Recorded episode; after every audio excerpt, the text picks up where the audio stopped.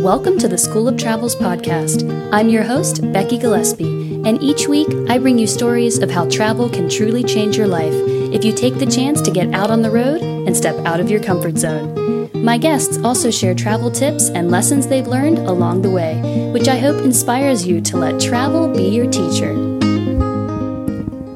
Hello, listeners. Welcome back to the School of Travels podcast, coming to you for the second and final episode from El Salvador. In my last episode, I interviewed Upton Saidi, who had traveled to El Salvador for 1 week to document the adoption of Bitcoin for the first time by a nation state. My guest this week took the entire Bitcoin experiment here in El Salvador one giant leap forward and decided to travel around the country for 45 days only using Bitcoin. This meant that they could only stay in hotels and eat in restaurants that accepted their Bitcoin. Even the gas for their rental car had to be paid for in Bitcoin, all in a country that had only made Bitcoin its legal tender less than 4 months before they entered the country. Riccardo Frega and Laura Nori, otherwise known in this podcast as Ricky and Laura, both came from Italy and met during the pandemic on the popular Clubhouse app, bonding over their shared love of Bitcoin and cryptocurrency. When Laura suggested that Ricky take his show on the road to El Salvador to really see what it was like for the first country in the world to use Bitcoin as legal tender, they both had their tickets to El Salvador within a week. 2 months later, they are still here and spreading the message of how Bitcoin can change the economic lives of even those who have never had a bank account before. What is it like to only spend Bitcoin for 45 days and no longer have any access to cash or credit cards? How is El Salvador doing with the adoption of Bitcoin? We are about to find out. Welcome to episode 70 of the School of Travels podcast. Today, I am very honored to be with two people, Ricky and Laura, who just completed an amazing adventure, which we're going to talk about today in the podcast. Welcome, Ricky and Laura, to the School of Travels. Hello, thank you for having us. Super exciting. Oh, thank you. I'm so excited to hear your story. First of all, I want to start with you, Ricky. Can you tell me a little bit about yourself? Right. My name is Ricky. I am a podcaster. I work with Bitcoin. I am the host of the Bitcoin Italia podcast, which is the first podcast about Bitcoin in Italian. I am also a human rights activist. I've been working in the field for a long time, and that's the way I approach to Bitcoin. Bitcoin is the most powerful tool to protect financial freedom and human rights all over the world. So this is what I do, and this is the reason why I'm here in El Salvador. Great. And how about you, Laura? I'm Laura. I'm a community manager for a blockchain company. I received my salary in Bitcoin, so I got really passionate about this technology. Also, I'm a fan of Ricky's podcasts that really helped me to love this technology even more. We've just finished an amazing trip around El Salvador, as you mentioned, spending only Bitcoin, which was really amazing for two Bitcoin lovers like us. Wow. So, okay, the next question. How did you guys meet? So, as I said, I was a huge fan of Ricky's podcast. We have talked sometimes on the internet. We were in the same Bitcoin community on Clubhouse. We were having a daily room on Clubhouse, as they are called, about Bitcoin. So, we just started talking and then we finally met. And I'm awesome, so... So I'm feeling like, Laura, did you make the first move to talk to him? Well, not really. He actually wrote me the first time. We were, like, following each other. Showing respect for our job. So we talked a lot of time, but yeah, I think he asked me out the first thing. Did I? Yeah, he definitely did. I have proofs. Don't trust verify. And how long have you been doing your podcast? This is the fourth. We just started the fourth season. So it's been on air up until late 2018, early 2019. So it's been 3/4 years. Okay. The reason I asked is because you mentioned Clubhouse, Laura, and I know Clubhouse hasn't been out that long. So when did you guys meet? Yeah, actually it was a year ago. Yeah, okay. we started to talk in Clubhouse during the quarantine, which was very bad in Italy. So basically we did have nothing else to do than talking with strangers on the internet. So I think everything started in January. Yeah, exactly 1 year ago. Yeah. And you guys are both based in Italy, is that right? Yes. Yeah. Okay. And before the pandemic, had you traveled very much? Did you travel a lot in general? Yes, I did. Because of my job, I traveled extensively. I worked for a long time in the legal cannabis industry, one of the main focus of my work as a human rights activist is with drugs. I'm an anti-prohibitionist, and I do lobbying all over the world, but also especially in Italy, to legalize all drugs, because illegal drugs and drug cartels are single-handedly responsible of some of the worst human rights violation all over the world, Central America, South America, Afghanistan. So I traveled extensively in those areas, in the Middle East, in Central South America. I did work in the US in the legal cannabis industry for years. And I traveled extensively also in Asia and in the Southeastern Asia, India. Yes, I actually traveled quite a lot. So like rough travel or off the beach. Yeah, backpackers. New for you. No. I'm used to do it. Yes. Okay. And how about you, Laura? You're based in Italy. Have you done a lot of travel? Yeah, I've traveled a little bit, not as much as Ricky, and I have worked in the U.S. for a year. But this trip in El Salvador was actually the longest trip that I've been around backpacking, doing an adventure like this one. So this is not my first time traveling, but surely the first time doing something this great. And your job at the moment is it a remote job? Yeah, actually, I finished the university a few months before the pandemic came, and I found the job, like the perfect job. I was supposed to go in Hong Kong. My company, the company that I work for, is based in Hong Kong.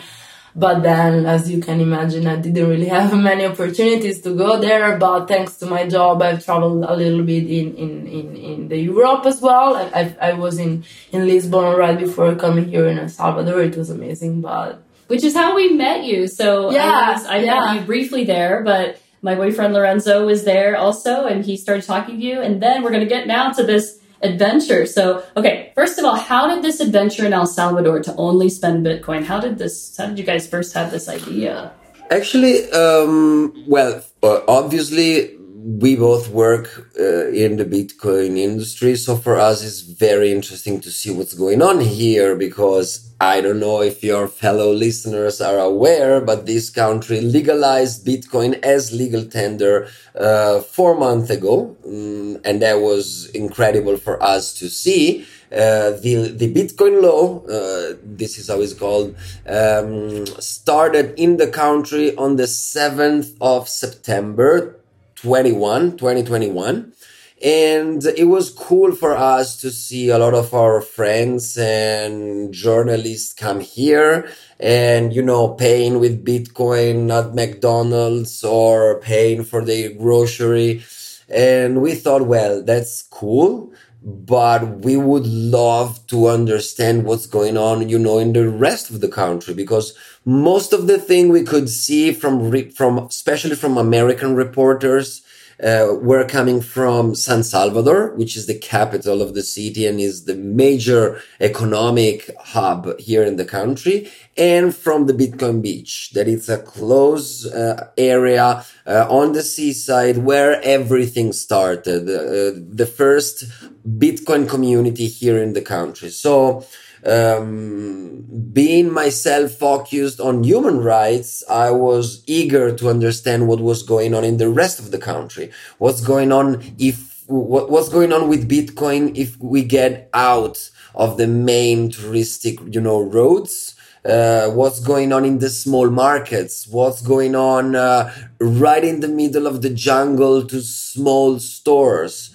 Is it possible to pay in Bitcoin there as well? So she had, actually Laura had this idea, and she told me, listen, the only way we could understand this is to go there and check out firsthand. So we decided to come here with my podcast, to live 45 days without cash and without credit cards, Bitcoin only, and to report, to document this adventure, and to write articles, to record podcasts, to do what we basically do right here where everything is happening. Wow. So Laura, I have to ask, and you can also let me know, Ricky, this 45-day thing, was that your idea at the beginning? Oh, like, well, the idea was just like coming here. We couldn't read any very good news. You know how the media are like, no one was telling the truth. So I just said, why don't we go? And basically in a week, we had the ticket. I didn't need to insist that much. No. I was ready. Also because after the pandemic, I needed to take a plane badly. Yeah. Oh, and actually, the first idea was, let's go there and let's see. And then, you know, I'm a storyteller, so I had to come out with something that was interesting enough for my listeners, for my audience. So I thought, let's try to play this game. Let's see if we can live in Bitcoin only for a month and a half. Okay, why a month and a half? Because I have to say, for me, 45 days was this strange number. I didn't know where it came from. I mean, 1 month wasn't enough. Okay. 2 were probably... Well, as you know, because you're here as well, this is a very small country. It's the actually smallest country in Central America. So we really wanted to have a picture from the entire country. So we knew probably a month and a half would be more than enough to explore it all and to have a sense of what was going on in the country with the Bitcoin law. And then we knew that this was very new because it's been only, 4 months. So it takes time to do something like this on a statewide scale. So we thought 45 days, 1 month and a half, probably is going to be more than enough to understand what's going on, to see the whole country. And then we probably are going to come back in a year to see what have changed and to check out what's going on here. Okay, so when you started, like, what wallets did you try to come into the country with? Because I know for people not so familiar with Bitcoin, it's like, okay, you need to download these wallets. Yeah. And how did you decide to prepare? How much US dollars worth of Bitcoin did you put onto your wallets when you came in? So that's the thing. We knew we needed specifically Lightning Network enabled wallets. Can you explain briefly what that is? Sure. The Lightning Network is the second layer of the Bitcoin technology, is the most advanced layer. It's been around for roughly 3/4 years. It took the technology, though, a while to develop properly. And on the Lightning Network, we can transact instantly Bitcoin all over the world for a very cheap price, very low fees. We're talking about $0.01 cents of a dollar. So basically for free. The Lightning Network, because before the Lightning Network was invented, fees on the first layer on chain were getting really high. So the Lightning Network is what we call a scalability solution. It allows Bitcoin to work better, faster, to allow more transactions per second and lower the fees exponentially. So thanks to the Lightning Network here, we could pay in Bitcoin 20 cents, 30 cents instantly with basically almost zero fees. It's revolutionary, really. Let's not forget, in sensorless, we're talking about sensorless transaction with no intermediary, the future. Yeah, and I mean, people may go, oh, why are you paying money to make a transaction? I don't have to do that. With the ATM fees, of course you do. Yes. So with the cash, and you could bring it from the US, but you still may have had to get that money with some kind of fee attached. Yeah, and listen, this is the solution this country was looking for, because El Salvador has a astonishing 80% of the population that is unbanked. So they have no a bank account, they have zero access to credit, to finance, to the standard financial system. Credit cards here are hard to get. And even for shops, the commissions they ask are humongous. We're talking about 15, 18%. So what they needed was a tool to transact digitally and possibly free. That's why Bitcoin got so popular in the country firsthand, and this is also why the government here decided to make it legal tender. And the US dollar was already the legal tender before, totally, yes. Before Bitcoin. It's been 20 years that El Salvador decided to switch from their previous national currency, the colon, that has huge problems of hyperinflation, like many national currencies in Central and South America. And they got dollarized. So they decided to go with the dollar, like Panama did, like many other countries all over the world. Now they have another legal tender. So at the moment, the law says that El Salvador has two legal tenders, US dollars and Bitcoin. I feel like that US dollar is the bridge. Once everybody's used to Bitcoin, do you think they'll take the US dollar away as legal tender? It's hard to tell at the moment. It's going to take years. It could be. I see this scenario happening eventually. The technology has to grow a lot. We have to work on the Bitcoin business has to grow larger in order to get rid of the volatility that Bitcoin is suffering still nowadays. It's going to take probably 10, 15, maybe 20 years, but eventually I think it might happen. Okay, that'll be really interesting to see the timeline of that. Yeah. And also me, by receiving the salary in Bitcoin and staying here and spending only Bitcoin, it was amazing to imagine a future like this. Like, I could see it in 20 years happening. It will be great. Yeah, I really hope so. So, Laura, to go back to that question about wallets, what wallets did you end up downloading? We decided to download two different wallets. He was already using the Blue Wallet. I was completely new because I've never really used another wallet before. So it was my first time. I've downloaded Muun, the Muun wallet. And that's MUUN. Exactly, yeah. And they were great, but there are others. Like, if you come here, you can use also the Bitcoin Beach wallet, the wallet of Satoshi. Yeah. There are different ones. We tried several ones, but our main wallet to go are Blue Wallet and Muun.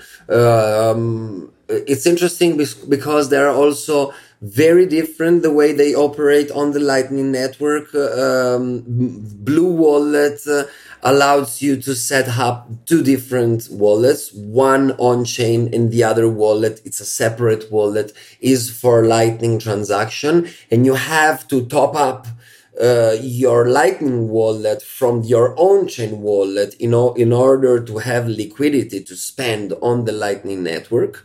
Muun uses a slightly different technology, is called submarine swap. This is for the most geek part of your audience. And thanks to this technology, you have just one wallet, and the same wallet can simultaneously operate on-chain and on the Lightning Network. So it's a little bit more handy. We really like the Muun wallet. User experience. Yeah. I have to say I downloaded both just a week ago, and I've only ended up using Muun so far. I didn't make nearly the transactions you made, but I find it really easy to use. It is. They are both great wallets, super simple to use, great user experience, great user interface. So top-notch wallets. They're both really recommended for who, just let me do my work, for who is really into privacy and self-sovereignty. Muun Wallet as a system that it's called multi-signature system, while the Blue Wallet gives you your private keys. So in terms of financial freedom, probably the Blue Wallet is slightly better. There is a little degree of trust that you have to put on Muun as a company while you use the Muun wallet, because they hold the other set of keys that you need to transact with their product. So, but that said, is a fantastic Argentinian company. They're doing a great work. They're super reliable. So both great wallets.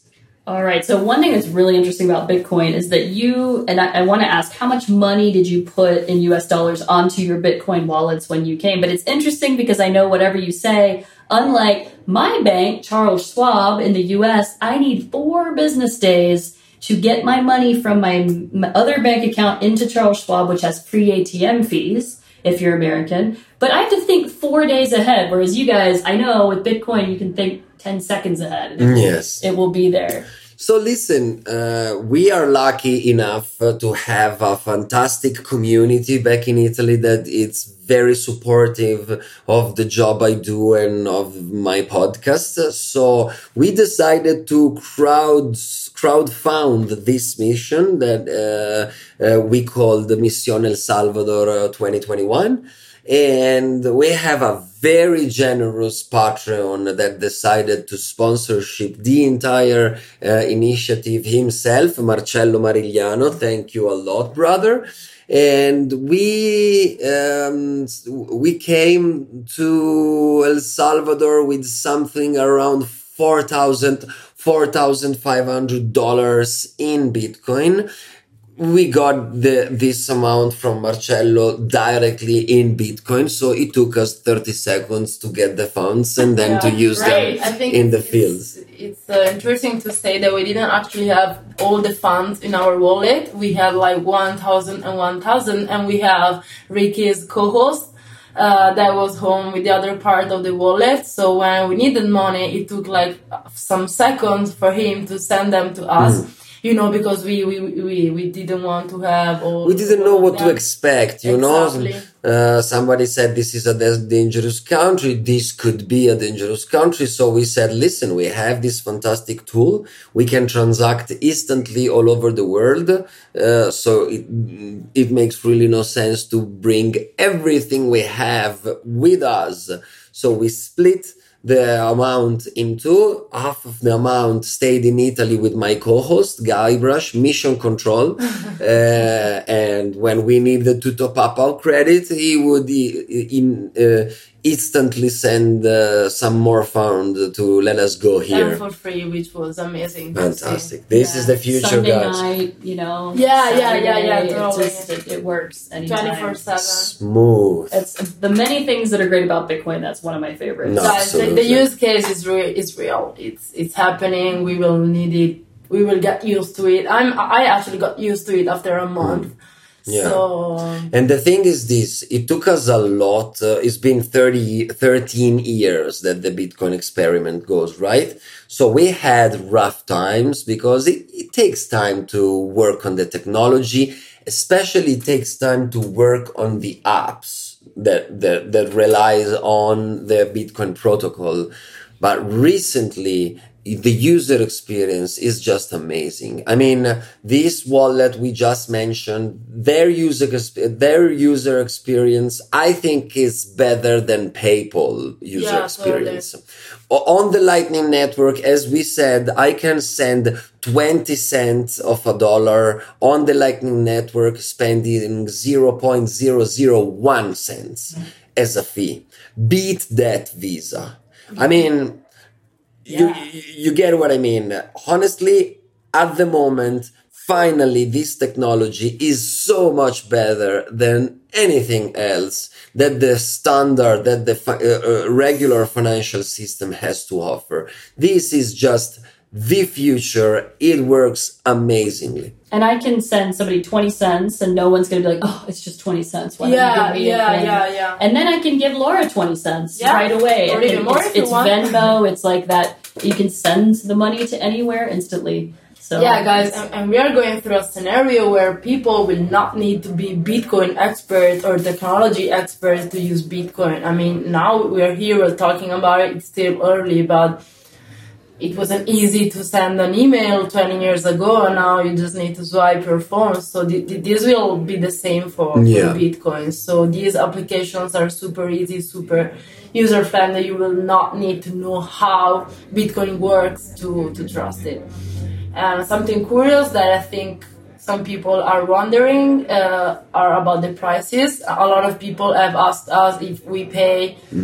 If the price changed with the volatility, but of course the price remained the same. The price in here are in dollars, so you pay the dollar the Bitcoin amount of that dollar. The wallet does the exchange. Prices are in dollars. Prices are in dollar, even though you pay with Bitcoin, and most of the people here change the Bitcoin in dollar in the exact moment where you pay, so they don't hold it. So the volatility, volatility is not a problem for them right now because they just exchange it to dollar in the exact moment, which is good. Oh yeah. So okay, you guys got your wallets, you got half of the money over, and then what happened when you got here? How did you find hotels that accepted Bitcoin? Did all the hotels accept Bitcoin? No, but we learned we learned few tricks. So first of all, we booked in advance for the first two nights, and so we just gave them a call, and then we realized actually straight away that probably booking a hotel would have been the most tricky part of our trip because not every hotel here accepts Bitcoin. At the moment, I would say maybe 25% to be generous. Yeah. So since we had to leave Bitcoin only, it takes a little preparation. You have to work a little bit in advance. So you just download a huge list of hotels in the area or in the city you want to stay, and you just call them straight away and you ask them, listen, do you have a room available? Yes. Well, do you accept Bitcoin? And if they say no, our answer is, I'm sorry, we cannot do business because we are traveling in Bitcoin only. And eventually calling, you find someone that is going to give you a room and it's going to make you pay in Bitcoin.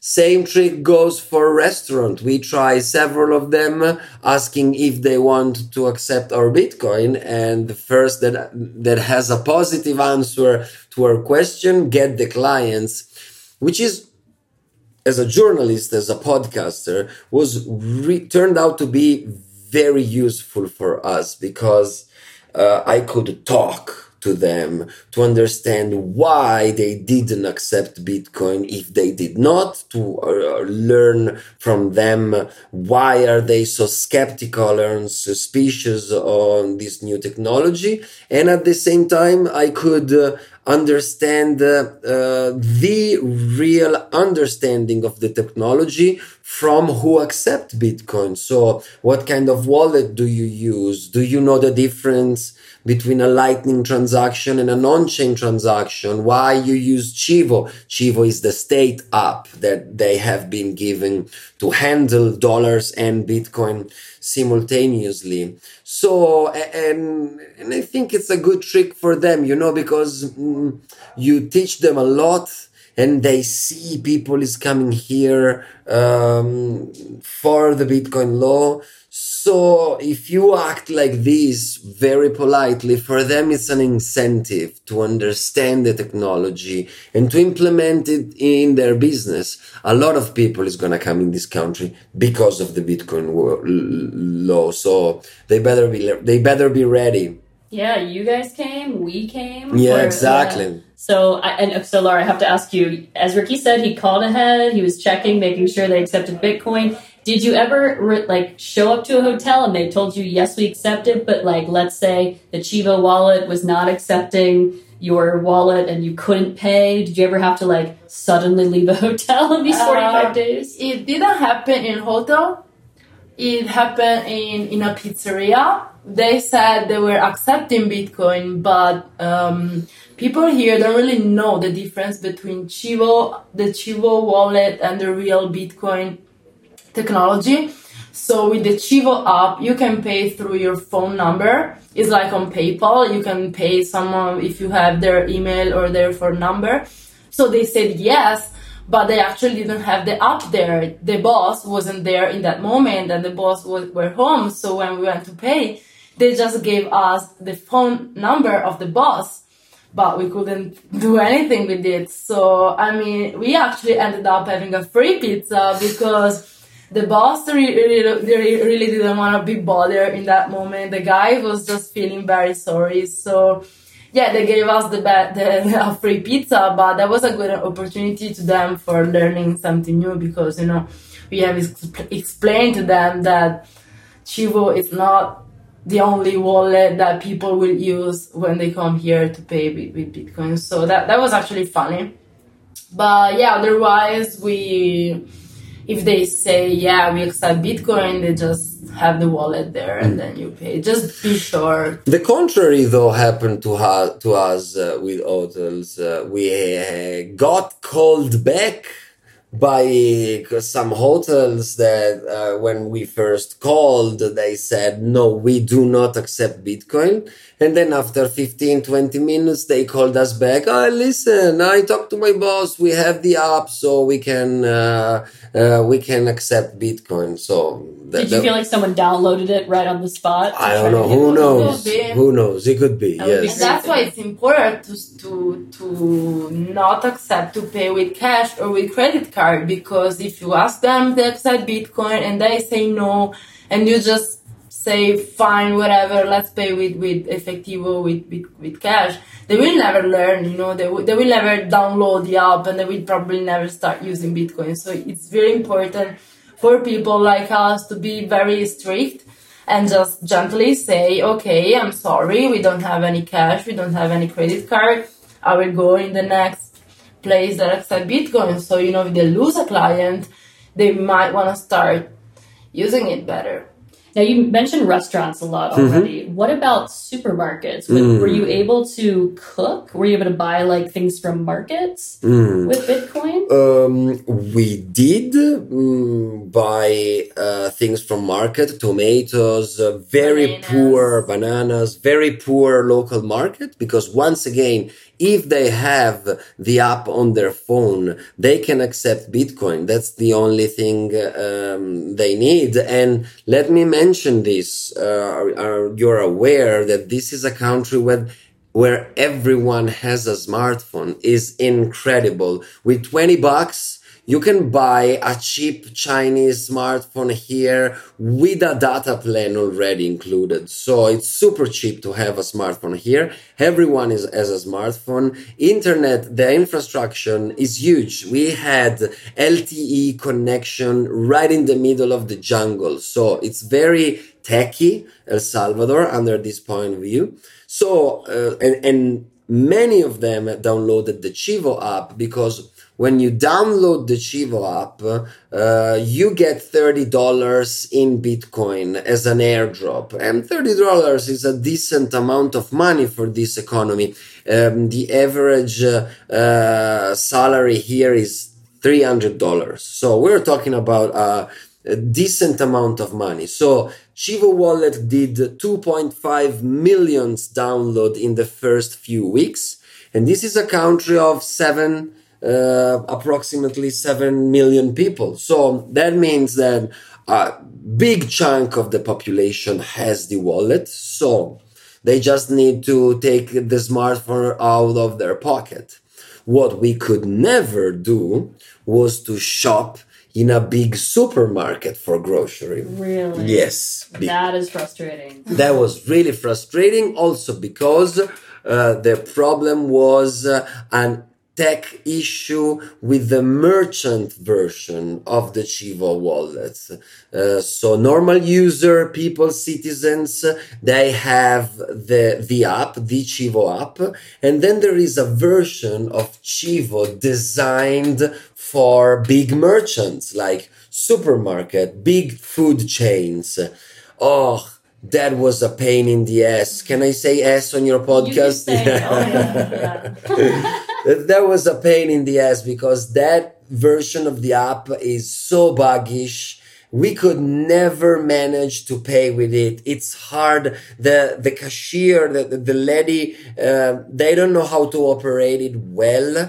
And every time we tried to pay on the Lightning Network, our payments disappeared in thin air and nobody could understand if we actually could make it to pay or if we couldn't. So we all the time we had to leave our grocery behind.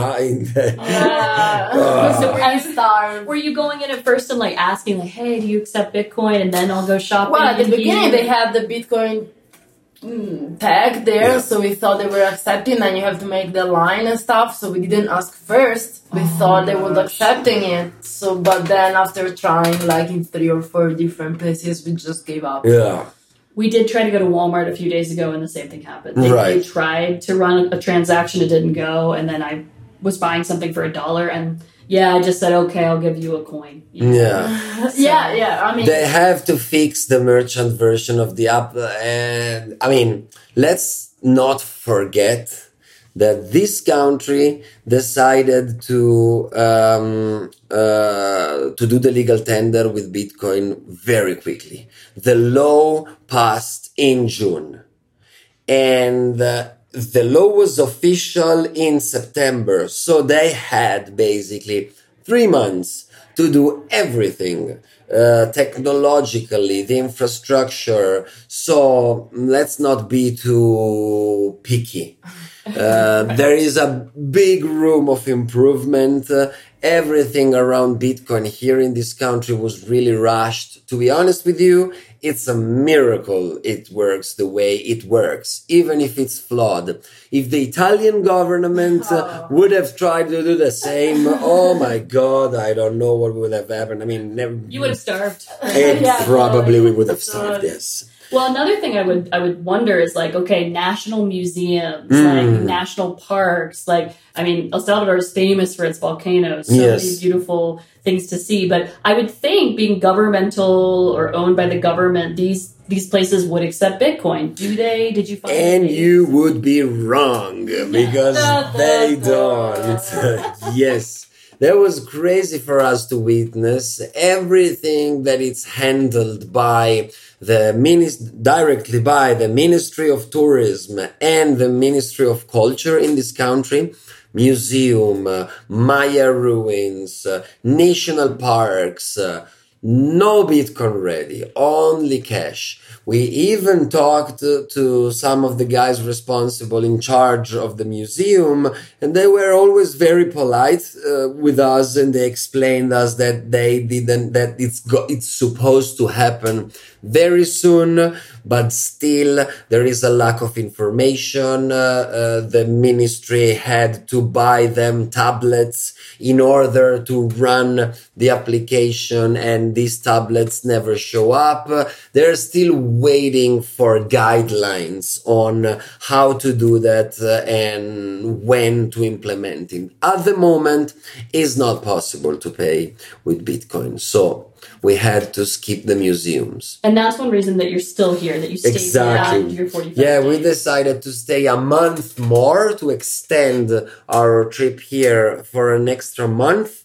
Because there are still very interesting things going on here to see, and because we said, since we are here and the mission is over, let's spend some dollar to see some do some grocery shop. Oh yeah! And you said today for the first time you took out dollars.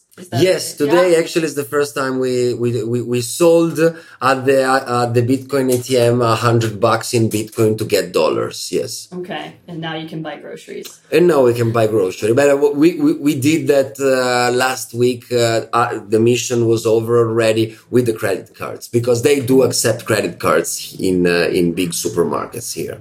Okay, so after 45 days with only spending Bitcoin, what were your impressions of El Salvador? Well, that was amazing. What we really loved about this trip is that we didn't have a specific schedule. We say that Satoshi is driving us because our focus were just trying to go everywhere that accept Bitcoin, from the big town to the very, very small town in the middle of the jungle. And just so everybody knows, Satoshi is the anonymous creator of Bitcoin, Satoshi Nakamoto. Yeah, sorry. No worries. Yeah, so what I really loved is that in 1 hour, if you own a car, you can basically go from the beach to the mountains, then to the jungle, then again a big city, just because it's very small and various, and you have mountains, you have lakes, you have beaches, amazing beaches, you have beautiful cities like Santa Ana, which is where we're staying now. So this is what I personally love the most about El Salvador. And let me mention this. We met a beautiful population. Oh, yeah. Super smiley, very gentle. I mean, we mentioned this before in this podcast. I was used to travel in second, third world countries, so I know how to do it. I'm never scared when I travel. I know I have to be careful. Traveling is something you learn, right? So I know how to do. I'm far from home. I'm always very respectful of different cultures and different places. So I wasn't scared. And but this is a country that has a very nasty reputation. I mean, up until 2 years ago, it was the single country with the highest murder rates in the whole world. So this is something you must be aware of. And we never felt in danger once. At the moment, the situation in the country is really under control. Of course, head on your shoulders all the time because we are far from home. But, I mean, I would love people to come and visit El Salvador because it's a beautiful country. It has a lot to offer. Food is great.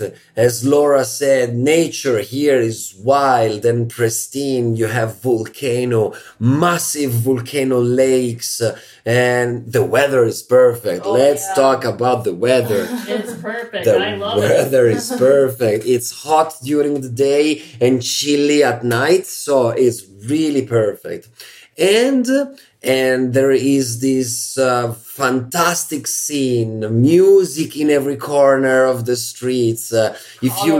Colors everywhere. If you love to surf, huge waves all the year, really. It's a non-stop. I have to say, warm water, being someone who lives in Portugal with constantly cold water, the beach was such a delight for me because I could enjoy it and stay in it. Yeah. It was really, really cool. Yes, that was really cool. And so we really loved it. In fact, we were staying longer.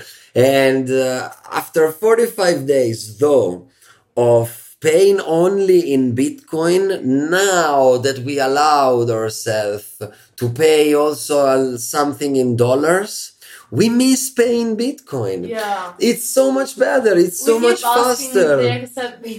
We try to spend Bitcoin every time we can. Only if really they don't accept it, then we put our hands on a credit card or on some cash. But otherwise, we try to spend Bitcoin because it's so much better. It's so much convenient. It's so much faster. It's so much private. And it's such a better user experience that it's gonna blow away cash and credit cards in 10 years. Yeah, I can't tell you how hard it is for me to replace a credit card if I use it. I have to fly to my home country. All right. So, yeah. I don't even trust the mail system to get it. Someplace you're right. Here. I never thought about this. You're it's right. It's so easy. And even if you lose your phone, you can just download it again. And you know, they're up. You have your own passwords. You have your Bitcoin back. Right? Guys, Bitcoin is the future, don't forget it. Yeah, and let's remember that Bitcoin is giving a bank account to all the people that do not have a bank account. So most of the people that we go and we spend our money are people that don't accept credit card. Like yesterday, I wanted to buy a thing. I didn't withdraw any cash. I really didn't want to go, to the ATM with my credit card and withdraw money. So I asked a girl if she accepted credit card. She said no, but she accepted Bitcoin. It was her first time. She was super happy. And she might probably start using it instead of, only accepting cash and going around with your pocket full of cash. $30. $30. I mean, it's also dangerous. Literally $30. Yes. And did you notice that? They have the worst dollars. They still have the $1 coin. I mean, we don't use it. I lived 4 years in the U.S., Southern Oregon, from 2014 to 2018. I've never seen a single dollar coin in 4 years. And they're not that old, but we don't use them. They just did not get adopted there. So, because you lose them. But wow, I'm so interested to hear that you guys you missed paying in Bitcoin. Yes. Yeah, it's super easy. When we're gonna go back to Europe, it's gonna be so weird not be able to pay in Bitcoin for our coffee in the morning. Yeah. Well, I do have to ask, because I'm sure people think, they're like, well, I've heard that there's only a fixed supply of Bitcoin, so isn't all this Bitcoin you're spending now going to be worth $1 million in the future? Why are you spending it? Well, what people don't really get is that you can spend Bitcoin and buy them 10 seconds later. So no, I'm not spending my Bitcoin. I mean, the same budget that we had, if we would come here in dollar, we just bought Bitcoin with it and spending our Bitcoin. So I mean, you can just rebuy them. 20 minutes later you spend them. It's not that, I mean. Yeah, this is a very old issue, First of all, we have a lot of people on the social media yelling, "You are crazy! Why do you spend your Bitcoin? You should save them. They're gonna go up to $10 billion in a week." Yeah, right. Right, and so first of all, with my money I do what the fuck I want, so yeah, you shouldn't be, you're not my mother. Second, as she said, you can buy back the second after you spend it. And second, this is a first world privilege, right? If you can afford not to spend your Bitcoin, is because your pockets are full of dirty fiat. Shame on you. Repent. You are a shit coiner. You are a fiat coiner. So if you are still stuck in the fiat standard, you suck, my friend, because if you get your salary in Bitcoin like Laura does, you have no option. The money you get are Bitcoin. She is the future. You guys are the past. So she's received Bitcoin. She spends what she needs to live, and she save what she can save in Bitcoin, exactly as you would do with any other currency, because that's what it is. Yes, it may get really pricey in the future. Who cares? We live in the present. Don't be Uncle Scrooge, you know. It sounds really, you know, like Gollum in The Lord of the Rings. My Bitcoin, my treasure. Exactly. You guys are being sucked by the ring. Free yourself. Spend some Bitcoin. Yeah, no, that's a really good point. If you're only paid in Bitcoin, of course you have to spend. Yeah, and you're allowed to hold your Bitcoin and spend some of it. And those Bitcoin dollars can totally become, they do become weaker and weaker. Exactly. Yeah, totally. Like, so it's personally, I still get some. I live in Europe. I still get some euros from the work I do. I get a lot of Bitcoin as a payment, but someone still likes to pay me in euros. I don't keep them in euro a single second. I keep everything in Bitcoin. My saving account is 100% in Bitcoin. When I need, I sell some. And I don't see any problem. Why? What should I do? Starve? Yeah. It's better to do like this that support the fiat standard. Yeah, that's a good point. I'm wondering, do you think the perception of Bitcoin in El Salvador is going to change when and if Bitcoin goes to the moon, if it just goes way, way up? Because I was thinking it was kind of right at a high, an all-time high, mm-hmm. right when just after the law came into mm-hmm. effect. And they've just seen this down, down, down ever since. So mm-hmm. I wonder, you know, what might happen when you see this prolonged upward. I think this is a narrative that not any Salvadorians really care. Like, they don't really care about the price. And some of them do think that Bitcoin is something for rich people. So if really Bitcoin goes to the moon in like a year, that could make even more Salvadorians angry, you know, the ones that don't really know the Bitcoin as a technology, as a tool for freedom, for financial freedom. So I'm not sure that will help. So I just think that the richer will get a little bit richer, but the poor will just, you know, still hating the whole... Yeah, I don't necessarily agree with you on this. I mean, we have to keep in mind that the Bitcoin law here in the country has several different layers, right? There's the Bitcoin people is using in the street, and they don't really save much in Bitcoin because they use it as a tool to transact digitally, and they live day to day. So not all of them have $50 at the end of the week to save in Bitcoin. So most of them, they get Bitcoin and they turn them straight into dollars because they need it. They need dollars to buy food. They need those money to survive. But then there is another layer, and this layer is nationwide. I mean... this country is buying Bitcoin to stuff their treasury. They're buying a lot of Bitcoins, and this is gonna play extremely well for the country because a country that invests buying hundreds of Bitcoin now obviously is looking to what's gonna happen to the Bitcoin price in 2 years, in 3 years.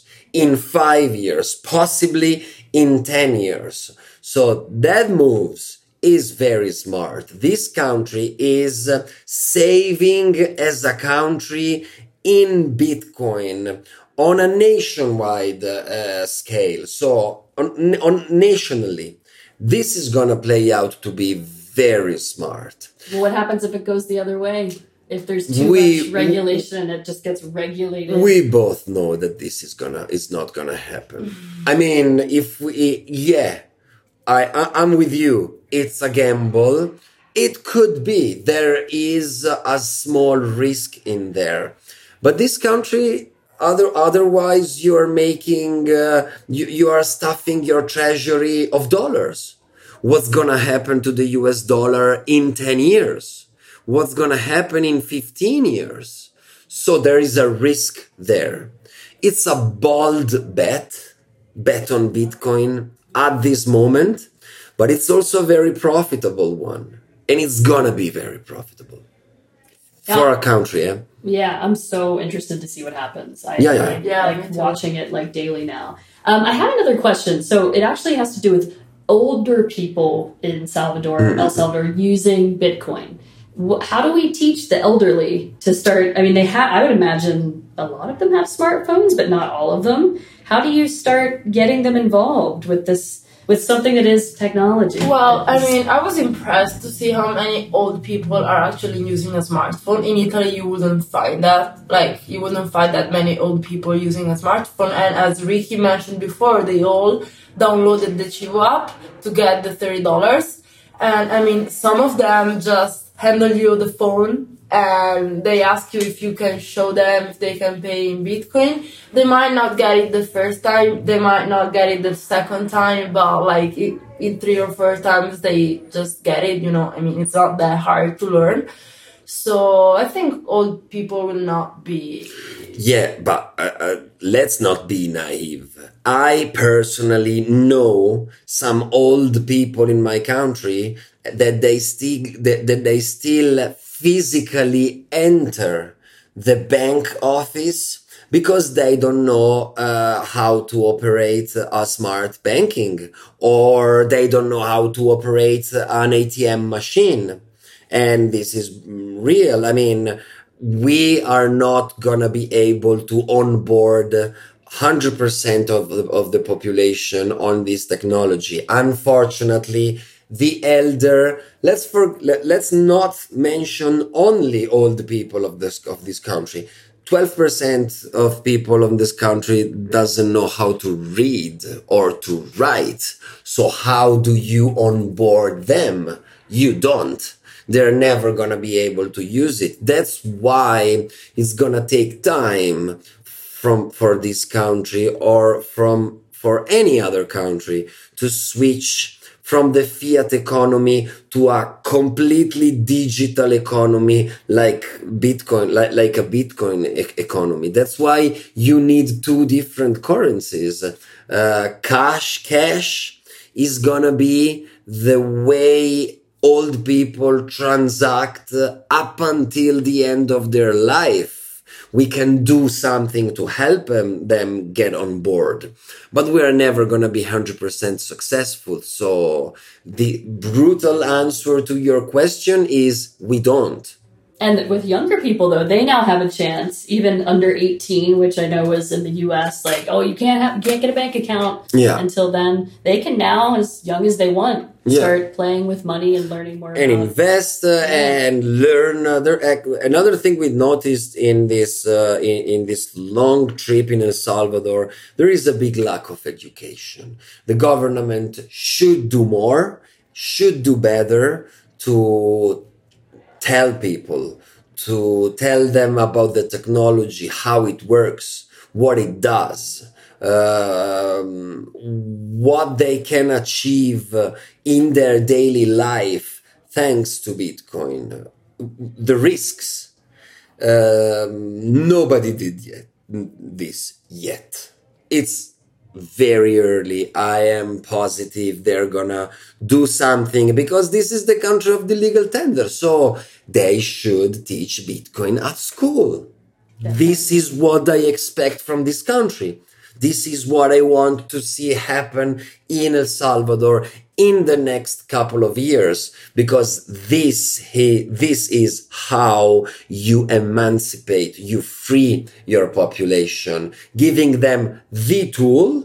And we did that. There's Bitcoin, but then they need education. They need to learn how to actually use that tool to improve their daily lives. Okay. What were your favorite places in El Salvador? What was your favorite place, Laura? Well, I would say the beach. Okay, El Zonte? Totally. Yeah, I loved it there. But to live, we decided to stay in Santa Ana. This was the city that we loved the most. The second largest city in El Salvador. Yeah, and it's just perfect. It's small, but big enough to have everything you need. And we live in a beautiful hostel. Casa Verde, let's make some... Yeah, Casa Verde! It's like the best hostel in El Salvador, so I would say like Santa Ana during the week and the beach during the weekend. Yes, they're so close, like you said. Yeah. I really love the beaches as well, but I have to say I really love the northern part of the country. It's closer to the mountains, closer to the border with Honduras. The nature there is wild and so lushy. Everything is green and they have beautiful lakes right in the middle of nowhere, palm trees and banana trees everywhere. There is this very small town called Suchitoto that is super cute, very old, one of the first Spaniard settlements in the country. So Suchitoto has an history that traces back 5 centuries, so it's pretty old to be a city in El Salvador. And it's on the top of the hill, and we had this fantastic hotel paid in Bitcoin with this gorgeous view from the top of the hill to this massive mountain lake, and we had hammocks, and oh my god, that place was heaven. Yeah. What is the name of this place? It's a Mayan... Mayan Tour Hotel. Okay. We will give you... You can write the note. I will put that in the show notes. Yeah. Yes. Well, would you consider going to another country and only spending Bitcoin? If you had to go to one other country...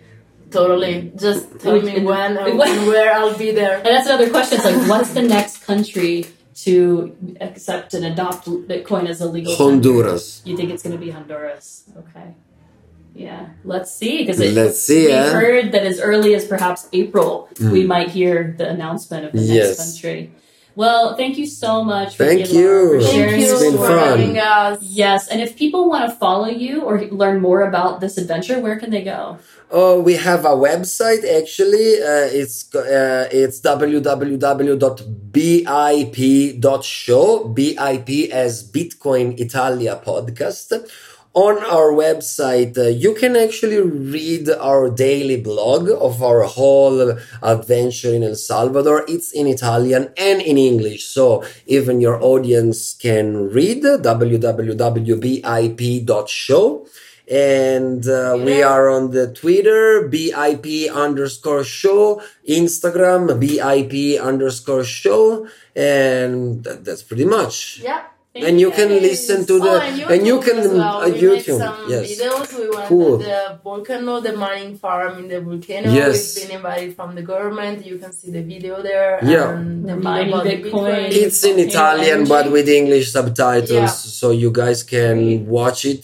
It's on YouTube, Bitcoin Italia podcast.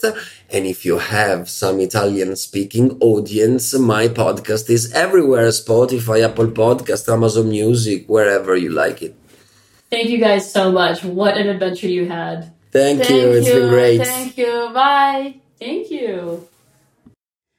I really hope you enjoyed Ricky and Laura's story, and that you now have a clearer picture of Bitcoin's use as a method of payment and store of value for the unbanked. As they mentioned, using Bitcoin is much easier in so many ways and eliminates a lot of sending money headaches that we all face when we are on the road. Wouldn't it be great to deal in a currency that no one country can decide to just print more of and therefore decrease the value of the money you have in your hands? Ricky and Laura also wrote daily blog posts during their 45-day journey through El Salvador that have been published in both Italian and English at bitcoinitaliapodcast.it. I encourage you to check them out, as well as videos they also uploaded during their journey. I will put the links to their blog and the crypto wallets they used during their travels on theschooloftravels.com. in addition to some photos from my personal travels in El Salvador, so you can get a chance to see more of this beautiful country. As always, thank you for listening, and until next time, stay safe, stay healthy, and stay tuned. Thanks for listening to the School of Travels podcast. If you enjoyed this episode, we'd love for you to subscribe and leave us a rating wherever you get your podcasts. Special thanks to The Sam Chase for allowing us to use their song, In a Perfect World. Don't forget to join us next week for another episode, and remember to always let travel be your teacher. If you keep your options open, there are places you will go. They will treat you like the kings and queens your parents thought you'd be when you were born. You'd see it all with your head up standing tall, and you'd look back and think it's funny how you spent your time and money in this world, living in this perfect world.